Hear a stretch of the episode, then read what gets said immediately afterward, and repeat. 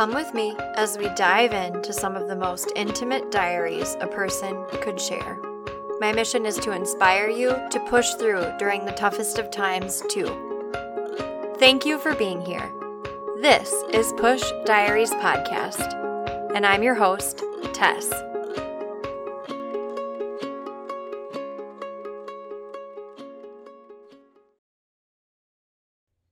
Hey guys, happy Friday. Just wanted to let you know that I got another episode out for you all. This is part three of Change Your Beliefs to Change Your Life with my therapist, Carmen Berzinski. So without further ado, if you haven't, go back and listen to part one and part two, and then come on back and listen to part three. Check in in two more weeks as we will talk about cognitive distortions in part four. Thank you so much for being here. Stay healthy. Here is part three. All right. Can you hear me? Yes, I can. Okay. How's it going? It's going well. My elevator was put in when I was in Minnesota for my short little stint. I saw that. Yeah, it's super exciting. So I have an elevator now. And the coolest part is I can go to my basement without having to stay in my giant electric chair. It's just not comfortable. You know, it's like oversized. So I feel like my knees just like hang open. And when I go over bumps, they're just, my knees are just Right. banging around. So I'm really happy about it. I don't know how easy it's to Oh, cool. yeah. I don't know how easy it's to be for me to like bring laundry upstairs, but Tyler can do that. At least I can still go down there and help, you know? Right. Of course. Yeah, I'm to really. send me like a video of like how it's hard for me to conceptualize it, like the picture Yeah. you sent me. Yeah, Yeah, it's hard for me to like. How does that work? right. Well, and it doesn't help that I sent you a picture like in the dark. So. I will definitely get some photos during the day and send you a video. It is pretty cool. So, I would love to see that. yeah, that's really good. When, when I was a kid, my mom had um like a like a lift chair that goes up and down stairs. Yes. That thing was. I admit that thing was fun to ride when I was a kid. Yeah. Yeah, because your mom just needed help getting up the stairs, but she could get around okay once she was on the floor, or. Yeah, she could still walk. She just had severe rheumatoid arthritis. Yeah. Yeah, I hear that. We did have someone come out and give us a consultation, and Yeah. it was crazy, but I'm pretty sure the price was more than this lift. Like it was it would have been like 23 or 24,000 instead of 20,000 and 20,000 as you know is not yeah. a common amount of money that people have just laying around. So, No. Right. yeah. It's crazy. Yeah, but anyway, this is better cuz then I don't have to have like a wheelchair sitting downstairs and then have a different one upstairs and Right? but That's great. Yeah, so I really want to get through these guideposts with you. Let's do it, lady. Yeah, let's try to start and I know like like you said it's nothing to it. rush. So if you know if we get caught up talking on a point, that's okay. I don't want you to feel like it's Yeah. bad, you know. I I think we'll be able to be okay. I think so too. And like you said, this is good for anybody to listen to, but not not only that, but it's like I'm really letting people in on like some personal stuff with this, which I wanted to Yeah. do, but it's like you Yeah. and I would have gone through it anyways. So Right. so yeah, I think we ended off on guidepost 7. I'm definitely going to need your help with the distortions. We'll see. Well, and let me pull it up on my computer here real quick too. So I can- yes. I'll find my inventory results. That's all I need. Okay. My results. There we go. Um so we're on seven. Yep. Wasn't it weird that there's no five? I wonder. I can't remember why. Yeah, because it Why was about it was about the spirituality, and they just Oh, yeah, basically right. said, yeah, they Yeah. can't cram it all into absent one. port. Which I feel like that's cool. I think it's cool that there's one that's like a little bit up in the air, and we can talk about that more too. But um, Okay. yeah. So seven was cultivating play and rest, letting go of exhaustion as a status symbol, and productivity as self worth. I think that's a that's a pretty, I mean, all of these guideposts are really amazing, but I feel like this one really pertains to people, especially during a pandemic, because you're, it's like nose to the grindstone, but nobody knows how to take a break, right? It's like, Yeah. or we let those distortions r- rule us where it's like you're constantly worrying or fearing. So this one says this guidepost has two big elements. First, play. There are a few key properties of play. The first one is it's time spent without purpose. And two, it's something you don't want to end. Like you don't lose, it says lose track of time. hmm So it's challenging you to lose track of time, right? Like there's no purpose and you can lose track of time, I guess is what it's saying. And it says number three, it dissolves your hyper self consciousness. You lose yourself in the action. And I mean, that kind of goes without us explaining, right? I could read I some mean, of I- this, but yeah. I, I'm yes, like I feel like that that definitely goes w- without explaining because, well, I'd like to add a layer in like Please do. like exhaustion as a status symbol and productivity as self worth, right? Like, so like if I like let's discuss that exhaustion as a status symbol just a tiny bit. Yeah. Like for your own, like for you, like how you identify, what does that mean to you? And do you remember where you fell on this scale, on this one? I don't remember where I fell on it. I should pull up my results. Honestly, Carmen, the first thing I thought of when I read that really had nothing to do with me. And I just thought of all my friends and like any, like my sister and any person who's a parent who like is a full time parent around the clock while also working another job right now Mm-hmm. and how hard that must be. For me, I just pulled up my results and I landed like right in the middle. I guess I'm a little bit toward play and rest. Like my guidepost is a little bit heavier on the cultivating, which I'm happy to see, but yeah. Well, this is where we cue in depression. yeah. Okay. So, I mean, that's the really thing. Like, if we don't find time for play, whatever that means to a person, it doesn't have to mean, you know, what it did when we were a kid. For me, it, you know, when I play and rest is like, sometimes I'm totally zoning out on a movie or, um, Yeah. you know, I, I range in my level of healthiness, let's say, and coping skills, but like sometimes zoning out on a movie, like so I can turn my mind off, is a really big deal. Yeah. Because most movies don't get me to do that. Yeah. Same. Or like I I've developed a winter goal list for Yeah. myself. That's awesome. And so things I want to do, meditate. That for me is play. Like that doesn't mean that I have to do it in a specific methodical manner, right? Or in a playful way where you're giggling. You're just literally saying meditation is a time where you don't keep track of Right, time. Yeah. yeah, I love that. Right? Yeah, which is Um, also why you said, I think it was the last time we talked, you were like, and it might not even been when we recorded, it might have been one of these times in between during one of my sessions, but how Oh gosh, I just totally lost my train of thought. Good lord, this happens to me sometimes. But how like Oh, how you were saying meditation is something everybody should do. Like that's a perfect example. It's not necessarily play. Obviously, you're like you're not giggling and laughing because when I think of play, I think of like being childish. But Yeah.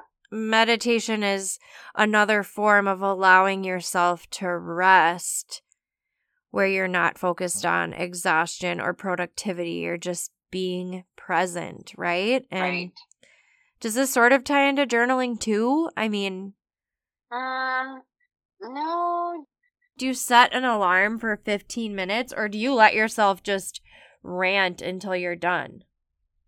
Um, well, I am more of a like guided, like I have this book that I, uh, it's the 52 list project. So, um, like for each season, like I'm not like a, uh, specifically me, journaling isn't a method that works for me. Like it doesn't Okay. help me.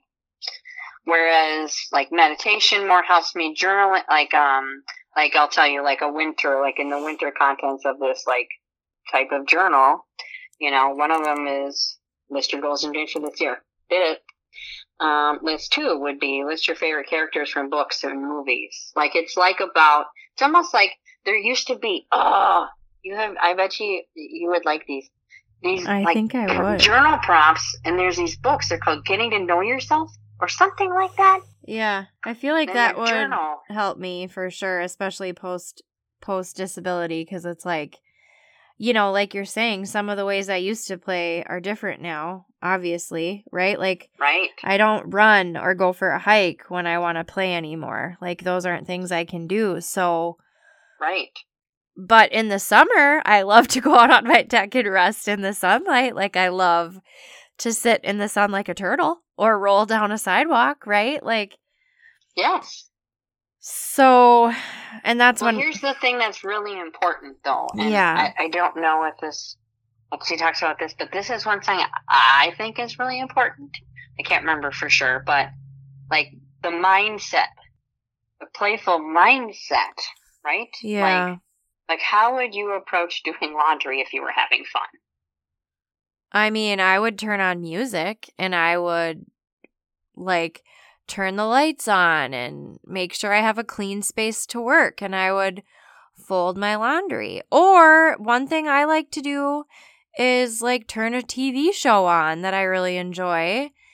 And it's for me it's like stuff I have to look forward to. Like I I'm kind of the same as you where movies don't always tickle my fancy. Like I feel like I need to be looking forward to an episode of a season I've never watched, you know, like a Mhm. new Yeah, yeah. show that I'm looking Yeah. forward to that like I can really like submerge myself in, but then I feel like I'm zoning out and something like meditation would be way better.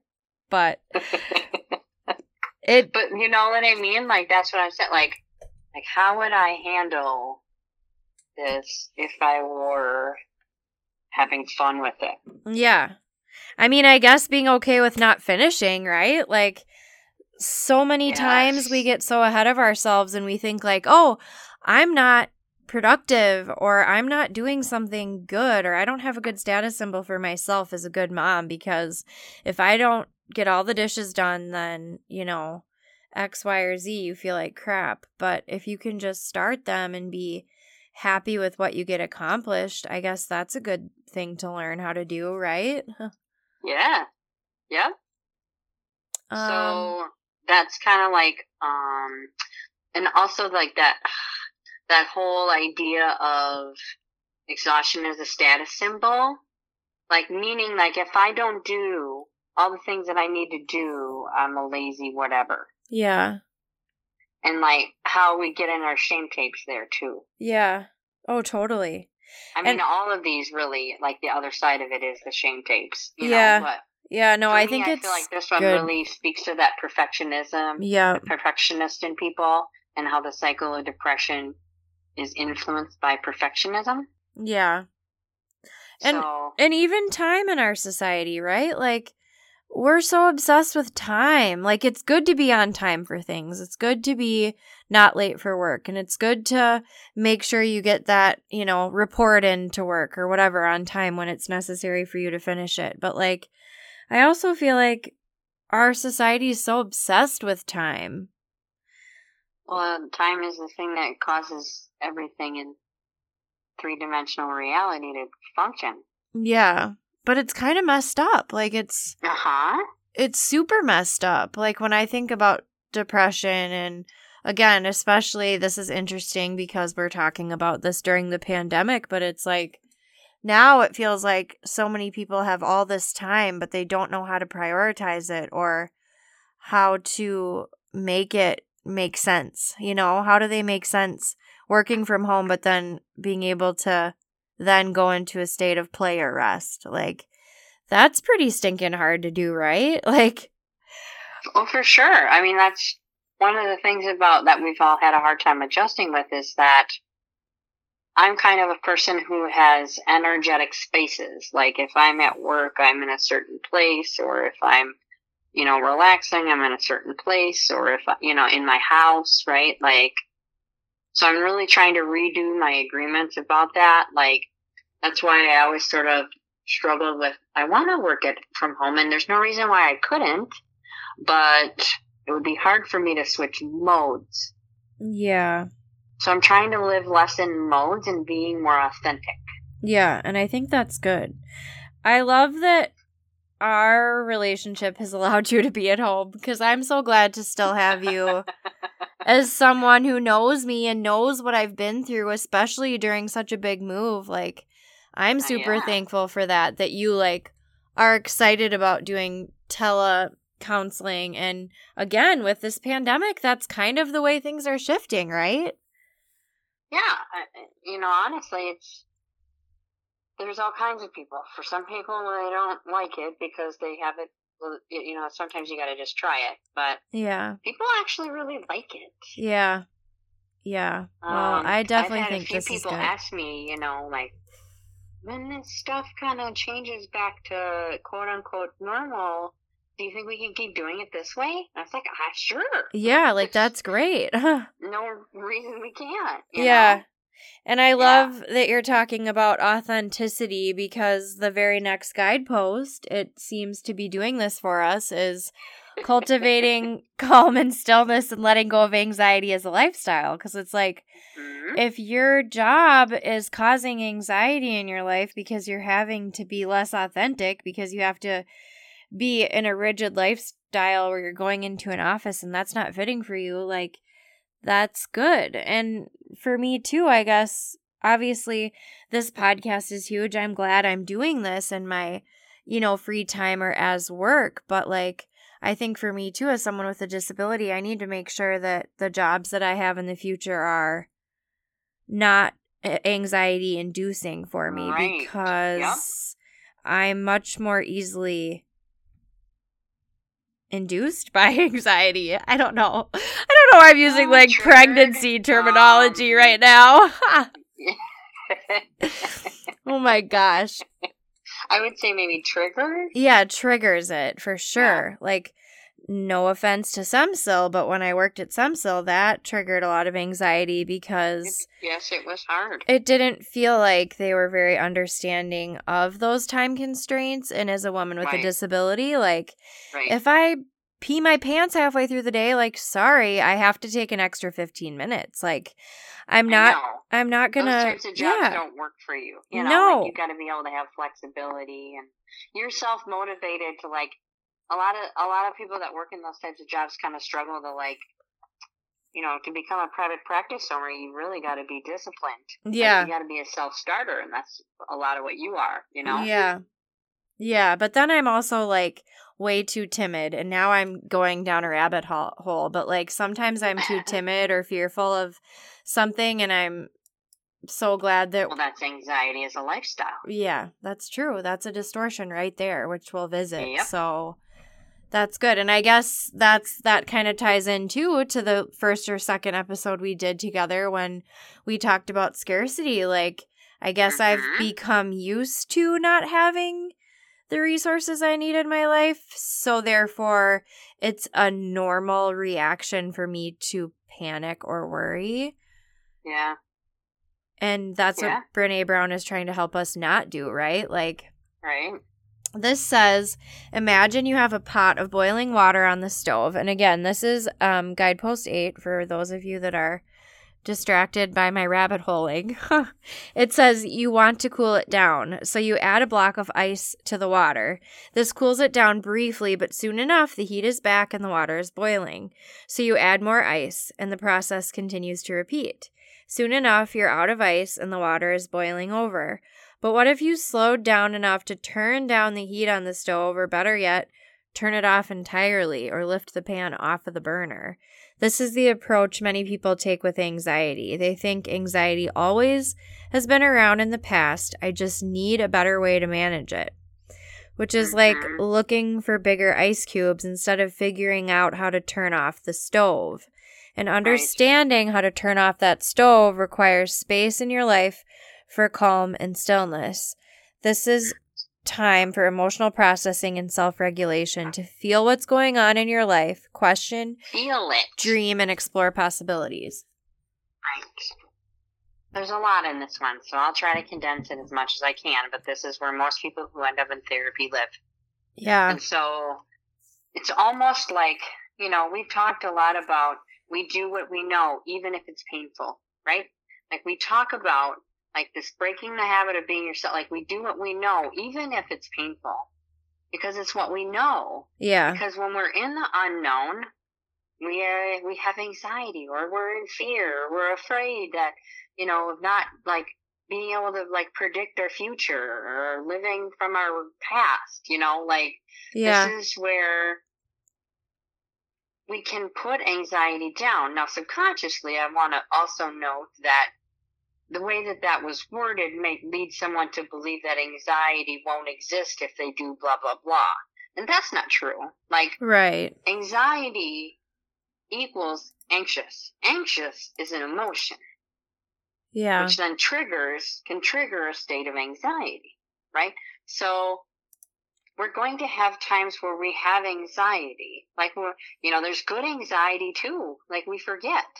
Like when I'm excited to go on a trip or I'm going to see so and so or, you know, I'm going to get to whatever I get to do Yeah. that causes me excitement is a version of positive anxiety. Right. Right. So, like anxiety is a lifestyle, though. They're, you know, Brene's specifically talking about not knowing how to put it down, and you know that whole pen analogy. Pencil. We did that. Remember when I was? Oh, yes. pen Yes, yes, yes. And I threw it, or you can hold it in your hand, and you don't have to squeeze the life out of it.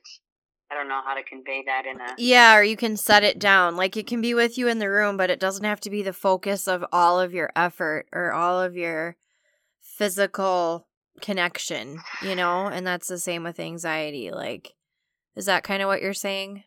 Yeah, it's kind of like, um, I'm gonna, I'm gonna find an image, Ooh, I like images.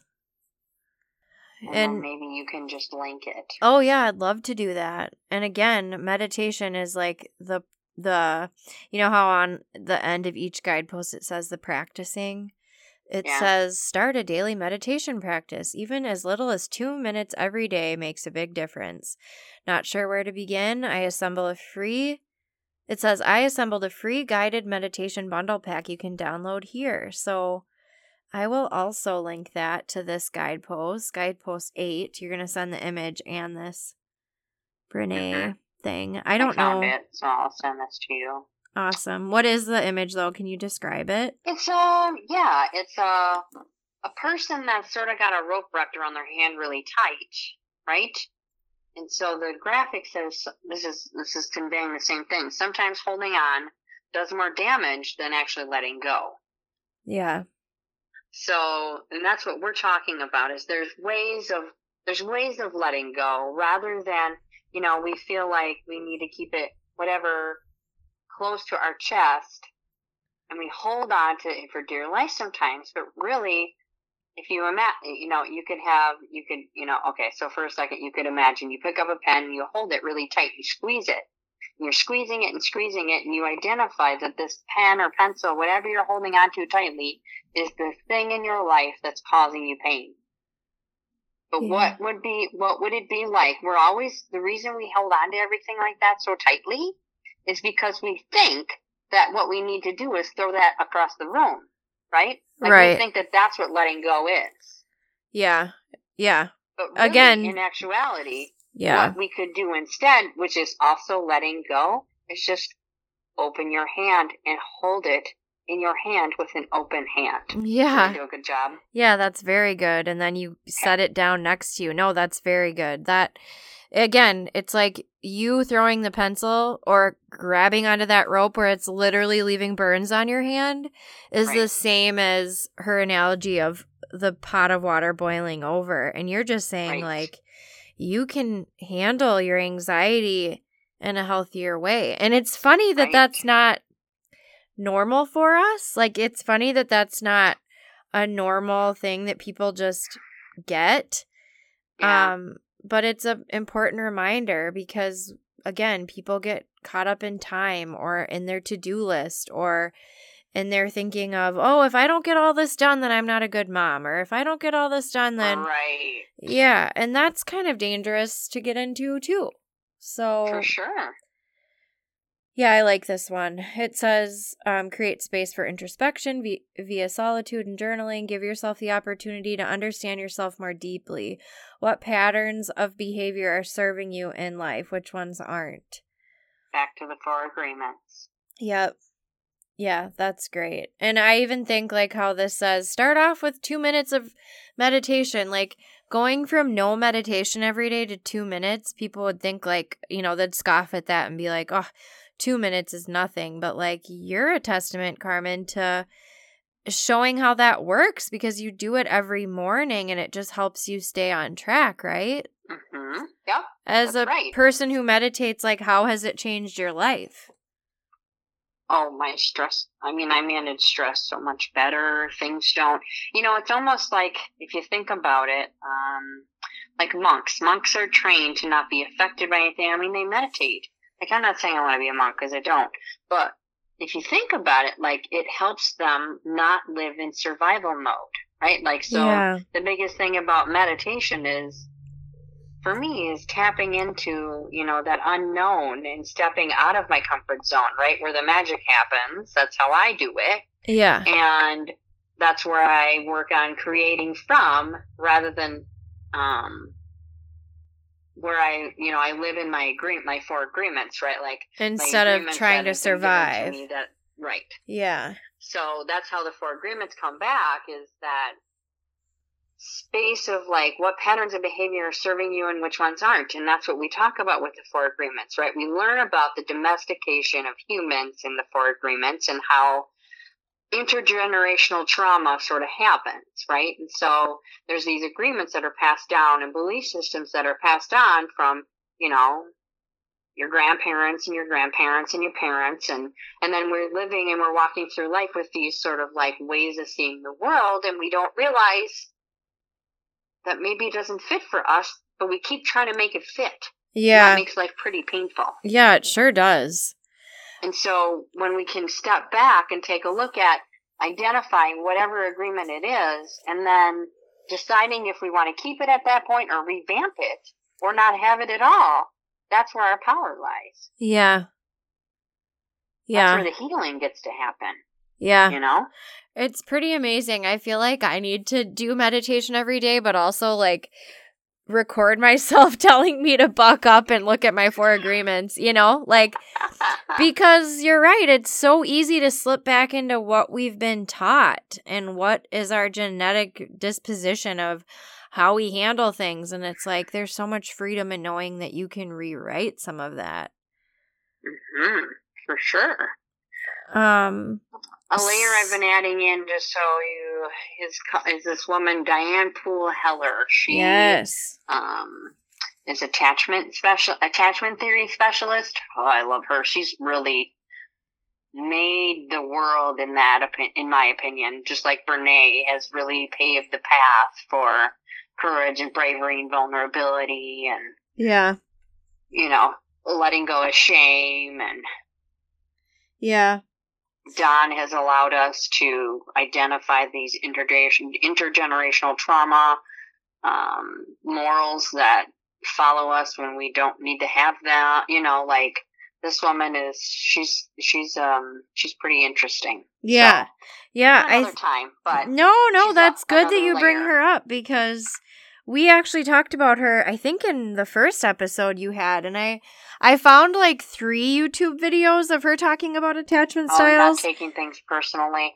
The her you she's got a really nice YouTube video about attachment styles and how to not take things personally. That would be really good. Okay, I'm going to Her. add that one. How to not take I'll things find it. personally. Yeah. Yeah.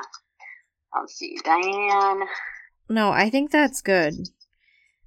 Um And then she's got an attachment quiz too. Cool. Um, See, I would Yes. I want to take that quiz.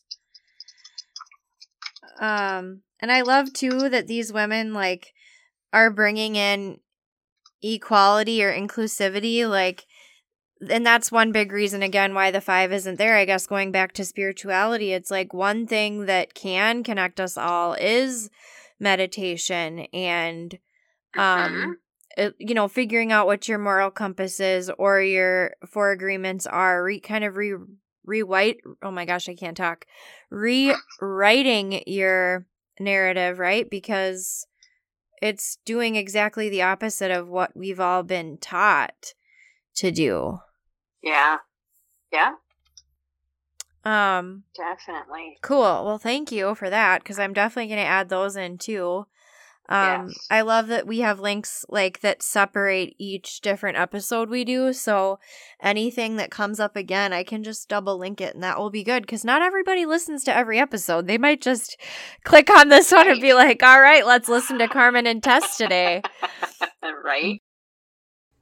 Hey there, I'm a born Minnesotan, now Michigan girl whose life was thrown into an ineffable state of uncertainty in 2014. I was 24 years old and diagnosed with a rare deadly tumor. Superhuman doctors at the Mayo Clinic of Rochester, Minnesota saved my life by cutting me in half, then putting me back together again with my leg bone. We decided to put me in a cauldron full of chemotherapy drugs for nearly a year in hopes of killing the mutated cells, while my incisions in my skin from three days of surgery took seven months to heal. It was so tough, but I'm so glad I'm here with you all on the other side. My fiance Tyler and I have started creating bonus content for our Patreon supporters. Patreon gives creators the tools needed to acquire, manage, and energize their paying patrons. Having to ask people for money is difficult, and your support of this show is greatly appreciated. Thank you for sharing in my dream, and be sure to check out the bonus content online at patreon.com forward slash push diaries podcast. Let's get back to the show. Okay, so guidepost nine is cultivating meaning- meaningful work, letting go of self doubt, and supposed to. And this kind of ties in with the last two, right? Like giving up stuff that you don't want to do and really fostering the stuff that brings joy, right? Like, Yeah. um, it says meaningful work doesn't necessarily refer. Yes, all those supposed to. Yeah, to how you earn a Mhm. living. And we talked about this. You gave that great example of like how if people grew up with family members working in a factory or something, how you can go away from that and do something totally different. Right. Um, it says Brown uses it to to refer to the fact that we all have gifts and talents, and when we don't use them, we feel distressed because we know we're capable of something more. Committing to using these gifts and talents isn't easy. One of the big barriers is doubting the fact that we have gifts in the first place or defaulting to doing what we're supposed to do to fit in. I love this one because Yeah. I think everybody could relate to This this. is all your shoulds. yeah. Shoulding. And- shoulding all over yourself. Yeah, and Tyler and I just watched um the Elton John movie. Um oh, Oh, my yeah. gosh, I'm blanking on what it's called. Um but I anyways, either. yeah, I know that's really sad, but I will also link his movie cuz it's amazing, but you know, his mom and dad really doubted him in the beginning. Like they told him as a young boy like, "Oh, you're never going to amount to anything." And here he is like at 5 years old playing full songs that he wrote like on his piano. It's just amazing. So Right. did he do what he what his dad told him to do like go be a lawyer or a banker and make a bunch of money no he No. took a totally different route and now look at you know and obviously fame isn't the end goal but like Right. the end goal was he stayed true to himself and did what he wanted to do and He did. i think he's a good example too because like his sexuality was not straight run of the mill male and female heterosexual relationships so Right. that's totally separate but also like being true to yourself to its core that's important and obviously living in your truth. yeah That's really important. Is that you get to live in your truth because if you're living in your truth, then you know you're more resilient and mm-hmm all absolutely kinds of things. But Yeah. yeah, don't mind macy lapping up water in the background there but you know she's Can't a dog so we're good. well good and if people can you know i'm sorry it's just what what life has during quarantine. it's a dog. It's a dog. do. Yeah. Don't you like dogs? If you don't, sorry. Cuz I love her. Um it says, I mean, start practicing reflect on your own unique gifts, sharing them with the world. Uh, it says Howard Thurman instructs don't ask what the world needs, ask what makes you come alive and go do it. Because what the world needs is people who have come alive. I mean, I guess that's true. It's kind of like who would want, like, yeah, Carmen, if you hated therapy, you would be an awful therapist, right? But because right. you believe in what you do, you're good at it, right? Exactly. Well, be, I believe in it, that doesn't necessarily mean that I'm good at it. Is you know, it's um, like I talked about with the Joe Dispenza in the meditation, right? Like what he yeah. says is like, this is the clearest example that everybody can get behind, so that's why I'm going to use it. But he's like, if you want to be wealthy, what do you do? You study what wealthy people do, right? Yeah. So that's kind of what you know. Like I've always wanted to, so I studied because that's what I wanted to do, you know, and doesn't necessarily mean that, I mean, we all want things and like, you know, I wanted to be a freaking astronaut when I was a child, you know, like. Yeah. Well, that's cool. I, no, I'm kidding. Like, I'm just using that as an example. Oh. But, like, if we get, that leads back into this comparison trap, right? There's all these, like, subtle subconscious things that kind of kick in with people. And that's why it's really, you know, like, I feel like important to remind everybody right now that these guideposts are on a continuum. Right. They're not on the either you're living in you know, uh, what is it, self doubt and supposed tos, or you're having meaningful work. Meaningful work. Like yeah, we're not, not expecting.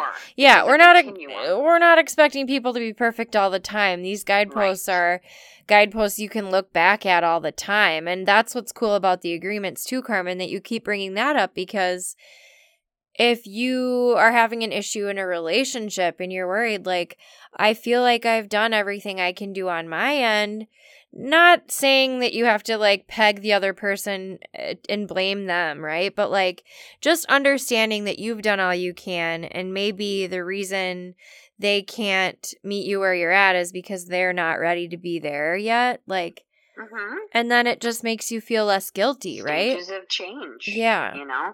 Yeah. People are on different phases of changing. Yeah.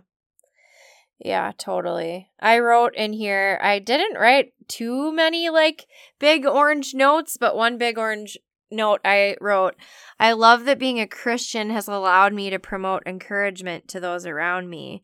I am an hmm. empath through and through, and when others hurt, I hurt. I realize I need to keep my cup full and not drain myself um, dry or let my pot boil over at the expense of myself. That's you know, right. it's like I constantly think, what would Jesus do? He would choose to love others. It's that simple.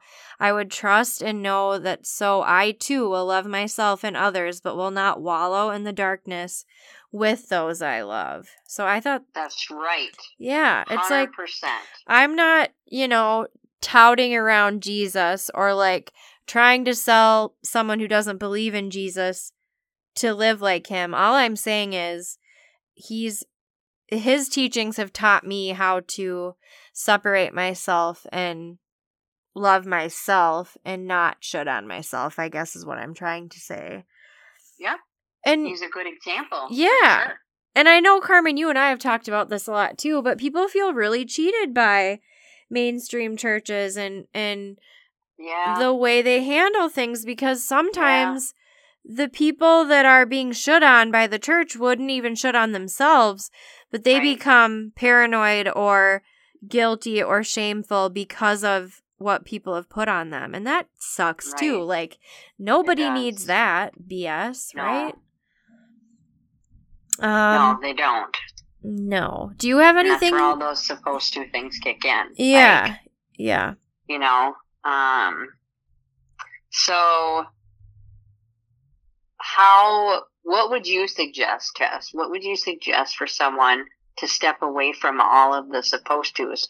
Self doubt can mask itself as indecisiveness too. Like if we're afraid, like in relationships, right? Yeah. Um, like if we're afraid to, because we're either, I mean, maybe we struggle with codependency a little bit, or yeah. we're just kind of passive. Yeah. Or, I mean, whatever, it doesn't matter. But if we're afraid um, I wouldn't necessarily say always afraid, but you know, if you're a person who's like, well, you know, I can't, what do you want for supper? We could do this or we could do this. What do you want? And the other person says, this is the age old thing in a relationship, right? And the other person says, well, I don't know. What do you want? And then the other person's like, I don't know. What do you want? And yeah. someone finally says what they want, and the other person's like, ah, I didn't really want that. And then Yeah. the other person's like, well, why did you ask me that in the first place? You know, this whole thing, right? Yeah. It's so dumb. So, I would right, say but- communication. That's what I do when I am indecisive. I mean, and sometimes that doesn't lead me to anything productive if I'm feeling unsure myself. But eh, but when we you think about it, like, think about it for a second, though. Like, if you think about it, instead, if you like, you know, I was really in the mood for, you know, we could have Indian, I, I we could have Indian food or we could have pasta. I'm more in the mood for Indian food. What are you more in the mood for? And if you're like, well, I'm kind of in the mood for pasta, you could then be like, well, how do we get Indian food and pasta at the same time?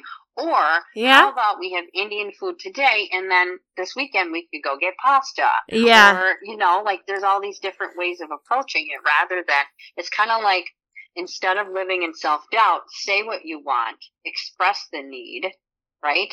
Express the bid and stand in it rather than tiptoeing, right? Yeah. Like self doubt is also indecisive. oh yeah That's kind of important to, like, in my opinion, like guidepost nine is I agree.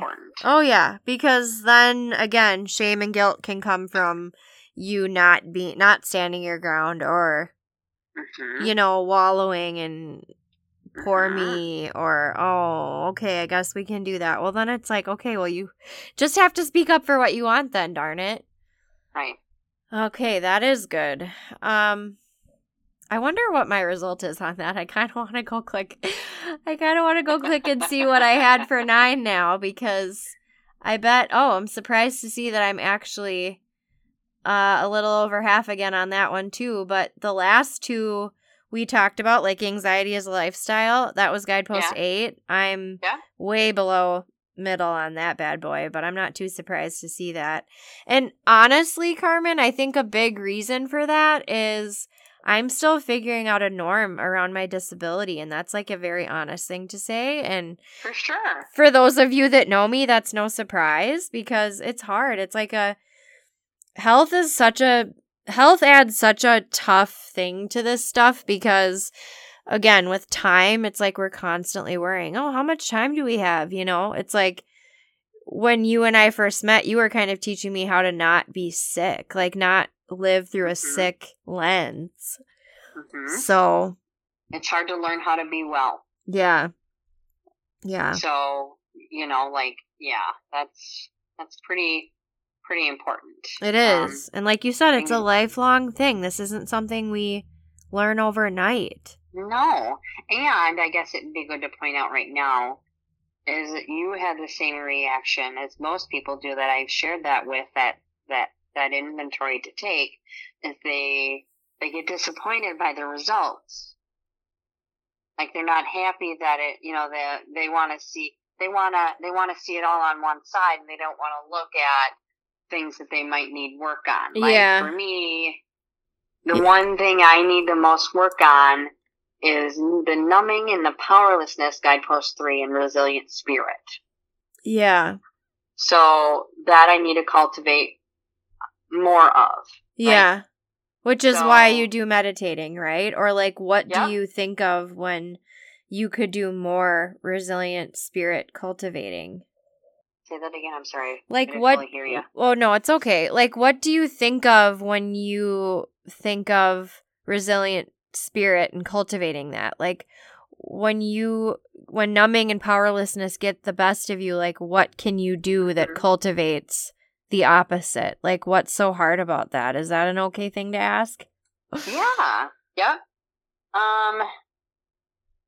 Well, I'm more of a. I used to be more of an introvert, and I'm more. I mean, I'm more extrovert, and I'm more introverted now, and so it was a lot of the Oh. transition around that, where I thought, you know, uh, like the time I needed to take alone, I didn't quite know how to do it in a like a resilient way. Yeah. right? Like resilience is a big skill. Like It and I- and I have a lot of resilience. I'll be honest, I have it. But I don't necessarily live in it. yeah. see? Yeah, no, I Because, I hear you. Sometimes, you know, when you're so overwhelmed, right?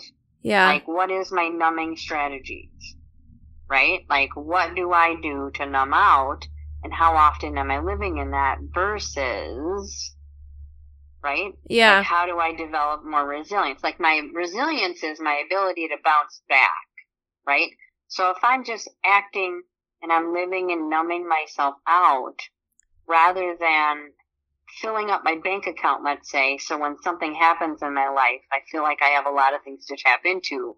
Whereas if I'm just numbing out and something happens in my life, I feel even more exhausted. Right. Does that make sense? No, it totally does. It's Right. and and, And so, yeah. especially during the beginning of the pandemic, that's when I took this quiz. Um, you know, I was obviously numbing out quite a bit because, I mean, I was a busy person before, so I didn't quite know how to fill up my time. Yeah. Yeah, this know? has been so hard on everybody and like I said, my lowest guidepost was 8, the anxiety is a lifestyle, and I numb myself out too. You know that about me. I have been very honest with you about that and I mean I know I will talk about this more on the podcast later, but like Mhm. you know, pain was something that I was really trying to figure out how to live with. And I was introduced to medical marijuana and it, and, and not med- medicinal, just marijuana. And right. it helped me a lot. Like when I was coming off of chemotherapy and like Oh, for sure. I was sweating my balls off that I never even had. And hmm you know, I felt feverish and anxious, like that would help me sleep. So then, as I become more independent and move away from a lot of my support systems and work from home, I hear you about the numbing out. Now it's like days I'm not in pain, sometimes I might still want to have a little bit because that's become a coping skill that isn't necessarily healthy. So now, how do I flip that during a pandemic? Right. I mean, I can only imagine too, because I understand your example how you said you used to be really extroverted and now you realize to be resilient you have to be more introverted that's what you said right or For did i me, say that yep. backwards yeah for me. Yeah. and and I think there's some truth to that with me too. Before my disability, I was very outgoing. I it was easy for me to kind of lay myself flat for other people and bounce back like that was no problem. And now I have to take better care of myself and I guess I'm noticing that more. Yeah. So these guideposts are super interesting to me for that matter. And the more we take these tests too, I guess the more we understand it and and we might look at it through a little bit different lens, right? Like yeah. maybe retaking this quiz in a year would be an interesting thing to look at. Oh, I would. I do it like once a quarter, Oh, you really do? Like once every Why 3 not? months. Oh, that's sweet. like like building awareness. Like, why not? Yeah, why I not? mean that that attachment style quiz. I take that probably once a quarter, just to, you know, I I practice what I preach. So that's so not cool. Yeah. Like, you know, I mean, just to see what's shifting and what's going on in my world. Like, it's a, you know, I'm trying to bring the subconscious parts of me into the awareness too. And so when Yeah. I take these quizzes, it kind of gives me scope of to like, okay, so it'd be nice to, it's nice that I can see that I really like the daring values. I know we're not down there yet, but for me, that's like the furthest. And then perfectionism and self compassion, number two, like, I'm rocking it at self compassion. That's good. And I'm rocking it at values, clarity, and commitment. You know, I'm, I can cultivate, I can continue to cultivate that. Like, I've already developed a lot of the skills for that. So therefore, I can easily cultivate it. Whereas, right, Yeah. resilient spirit is something that Is taken I a little more. tap into when I'm in a survival mode, right? yeah. Where instead I can work on cultivating more resiliency when I'm not in survival mode. Yeah. Yeah, I hear you. I mean, I think is it also it's probably also common that as you see one area go up on this guidepost you'll see the others go up too maybe a little I'm Um, sure. because if you can learn how to be calm and still that will obviously help your resilient spirit or your gratitude so like Right. these all complement each other and i think that's a good segue carmen actually to go talk about guidepost 10 the value clarity and commitment versus unclear and uncommitted values or wait i guess we have to do 10 first right that's laughter song and dance Right. um so there's actually like 11 guideposts that's kind of cool i guess i didn't realize that so well, and it's you know it, it, there's ten, but then there's a value scale. So yeah like, okay where you are in living in your value system. Yeah. So are you cool? Let's just wrap up um the guideposts and the values, the last guidepost, which is technically 11. Let's Yeah. wrap up these last two because we only have 10 more minutes. For sure. And then we can talk about um, those cognitive distortions on another episode. I feel like that's actually going to be good to talk about because as I scroll down at my notes, I I did actually write a lot, and I kind of want you to be tough on me and like pull out some examples because I mean, honestly, if I'm really uncomfortable with it, we can edit it out later. But like, Right. even being vulnerable about my marijuana use with pain control, like that's nothing I should be ashamed of. Yet No. it's something that my, you know, I want to pull back and like take that back, but I'm not going to, Right. you know? So right. Yeah. let's talk about No, those hear it. distortions next time if you're cool with that. Sh- oh, absolutely. So, guidepost 10, because we're done with nine, it says cultivating laughter, song, and dance and letting go of cool and always in control. So, this is like for the Right. pe- perfectionists, right? Like, Yes, this is where another like triggering into depression happens. The cycle of perfectionism and depression. yeah, it says type A, achievement oriented people struggle with finding play, rest, laughter, song, and dance because it feels like a luxury. That's pretty sad. And I never thought of myself as a perfectionist, but like, I definitely can be sometimes, depending on what we're talking about. But mm-hmm. it says a life without laughter, song, and dance would be undoubtedly missing something. Brown Right. summarizes what these activities bring to our lives. Laughter, song, and dance create emotional and spiritual connection. They remind us of the thing that truly matters when we are searching for comfort, celebration, inspiration, or healing. We are not alone. Um, Right. it says laughter in particular is a core element of resilience. Without the ability to laugh at yourself and your inevitable missteps, you'll be hard pressed to continue through adversity. Hundred percent true. I this hits a little bit home for me because I feel like again, post disability, I'm not very good at laughter. And that's weird, Carmen, because that's some someone that's something in someone who I was so wholeheartedly like I would make jokes all the time and now it's like I feel like I make way less of them, which is okay, but I still need to figure out how to be lighthearted. Like I guess oh, I for sure. I don't always feel great, though. That's the thing that sucks is like it says when we feel great, we sing and dance more. And since feelings follow behavior, when we authentically express ourselves through song and dance, we feel better. The gremlin that holds us back from laughter, song, and dance is the desire to be seen as cool and always in control.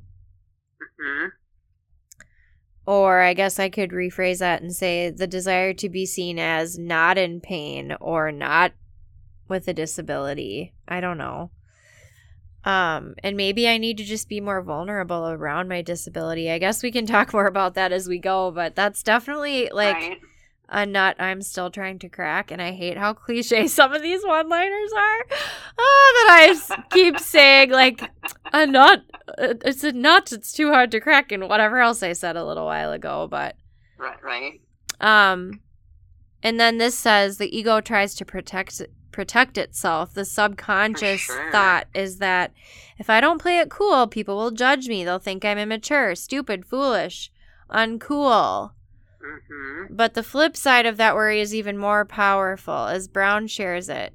When we value being cool and in control, or granting ourselves the freedom to unleash the passionate, goofy, heartfelt, and soulful expressions of who we are, we betray ourselves. When we consistently betray ourselves, we can expect to do the same to the people we love. Mhm. Um, which is, and then she says, which is why I see being weird perceived as a compliment. My aim isn't fitting in. I just want to be true to myself. That is the path to forming authentic connections, and that is what it means to live wholeheartedly. And I, Amen. yeah, and I guess with my disability and with my pain, or even my example of like using marijuana, I don't want people to think like, you know, I'm a drug addict or I am not reliable because I have used that, right? Or like, I don't really know what I'm trying to say, but if I can just be authentic about my need for it, and I know you and I have talked about like me finding strains that are medicinal that actually do help with sleep, you know, when you're in pain, like that's nothing to be ashamed of. So I need to figure out a way of like treating it truly like a medication, but not relying on it just because I want to numb out, you know? Right.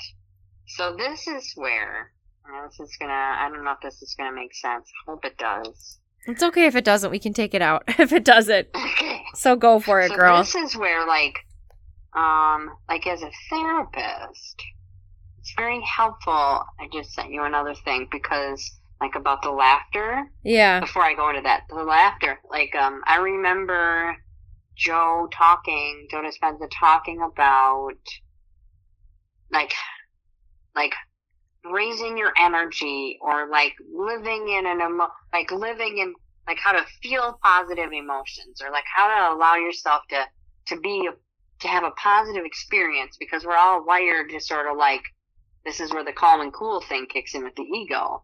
And so, I sent you a video, a YouTube video of a man laughing and how it's causing everybody else to laugh. Like it's Oh, like the effect of like, that is. how we feel. Like, yeah. You know, it's it's really important. All right. like- I'm going to link that too. And It's it's hilarious to laugh at that. But, that's great. so this is like the one thing like as a therapist, Yeah. right? Where like if you're not if if I could give advice there's many things I could give, like to people who do therapy with people. But one of the biggest things I work on when I'm getting to know somebody is learning how they see the world. Yeah. Like I want to know how you perceive the world because that'll help me understand if you have a narrow focus or a wide focus or like how you experience your world is going to help me help you. yeah. Totally. Okay. So like perspective dictates how you live your life. Like your life experience is all about your perspective about your life. Yeah. Gosh, Carmen, you're in my head and I love it. Perspective. Perspective. I love that you brought that up because that has literally been, I don't know why, but just like it's been in my head so much over the past two weeks.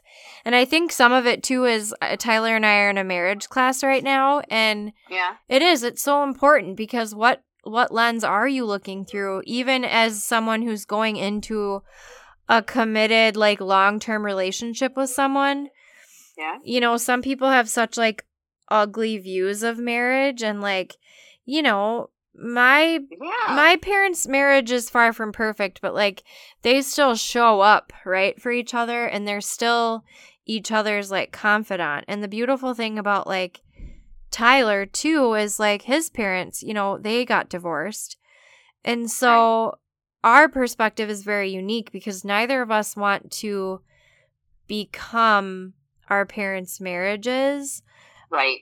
we want to create our own and without a perspective of what we've been through Yeah. and what others expect of us so Right. that we can weigh actually what we want and not just do what people tell we tell us we should do is like so important and yes. it's a good lesson to flip around and put on ourselves too like what is your perspective what do you want your perspective to be Right. A- absolutely. yeah So, anyways, thank you. This was really good, and thank you for talking. You're welcome. So we have one more, honey. Oh, we do. We have.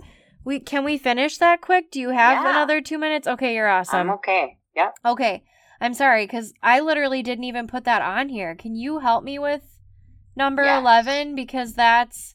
Yeah, I literally have nothing written down for this. It just says unclear and uncommitted values and then value clarity and commitment. So, Right. can you can you talk about this one? Yes. Um. So I'm trying to think of like the best. I mean that I, it, for me, this one goes a lot back to the those four agreements, right? Like this is about your overall assessment of like how you're living in line with your value system and how you might not be. Because by answering these questions in a wholehearted inventory, you know, it's showing you where you're at in that. So Yeah. like, where did yours fall? So this must be almost like an average of what all the other ones were. Mine fell a little bit past halfway. Okay. Um Yeah. toward valid value, clarity, and commitment. So Yeah. So it, it it's what what that tells me. Like it's more about like what is this telling me? Like this one is like it's also a continuum, but it's you know it's a way of kind of looking at it like okay, well it feels pretty good to know that I'm being validated that I live in you know I value clarity and commitment, whereas I used to probably be more unclear and have uncommitted values about like who I am, right? Like Yeah. my truth, right? the four agreements. yeah. right. So like when we're living in the like you're in the middle road, right? Like Yeah. which is nice to know that you're not all the way unclear and uncommitted. yeah. Right? Very Like, you true. are on a on a uh, on a progression, right? Like and that depends on what's going on in life and how we're taking care of ourselves. Yeah. Right? Like like when are you at your best? When are you not so good? This is less about right or wrong and more about like how you see yourself connected to your big picture of how you want your life to look. Yeah. Yeah. I do really like that that one ties everything together. And I love that you Yes. brought up the four agreements again. I'll be sure to link that because, again, if people are struggling to understand the guideposts and dig deeper, the four agreements are really, really good to look at. And Joe Dispenza, I know you've brought him up a few times. Again, you guys listen to the Heal documentary because that's amazing. Is there anything else, Carmen, you want people to link here besides those things that we Um, talked about? I sent you um, d- that video of, of Diane Okay. um, and her talk about the attachment styles and how to not take things personally. Because healing from attachment wounds is a lot to do with the four agreements, right? Like intergenerational trauma. Yeah. And then I also sent you the link to her um, attachment style quiz if people want to take it. Sweet. And then I also sent you the YouTube video of the laughing, like humor, like the reason it's so important to remember, like for guidepost 10 of, you know, like always feeling in control, like we're never leaving, leaving room for jokes. right? Yeah. Like we gotta have fun. Like if we're not having fun, What are we doing? what the hell are we doing? Yeah. Right. Because nobody wants to be, even the people that are straight laced all the time and appear to be perfect, like they aren't and they need a break too, you know? Yeah.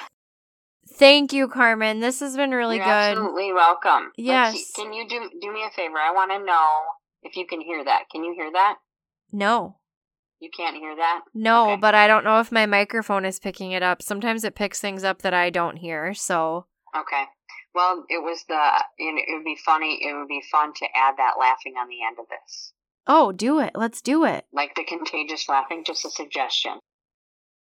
Have a laugh. Here, start now. Perfect. Let's do it. Okay, Carmen, you rock. Thank you. I am going to go play that right now.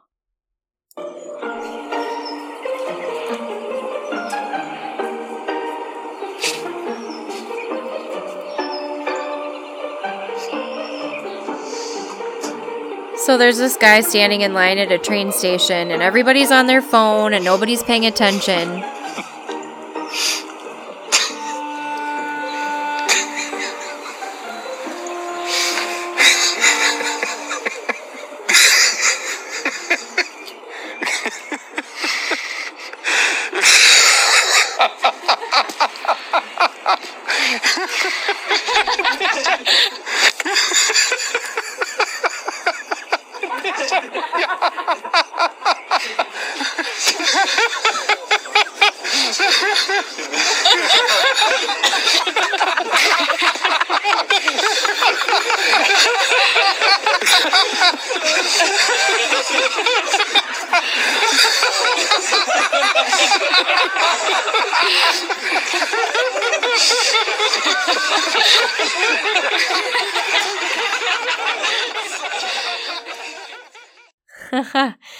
And by the end of the video, he's got like everybody in the line laughing.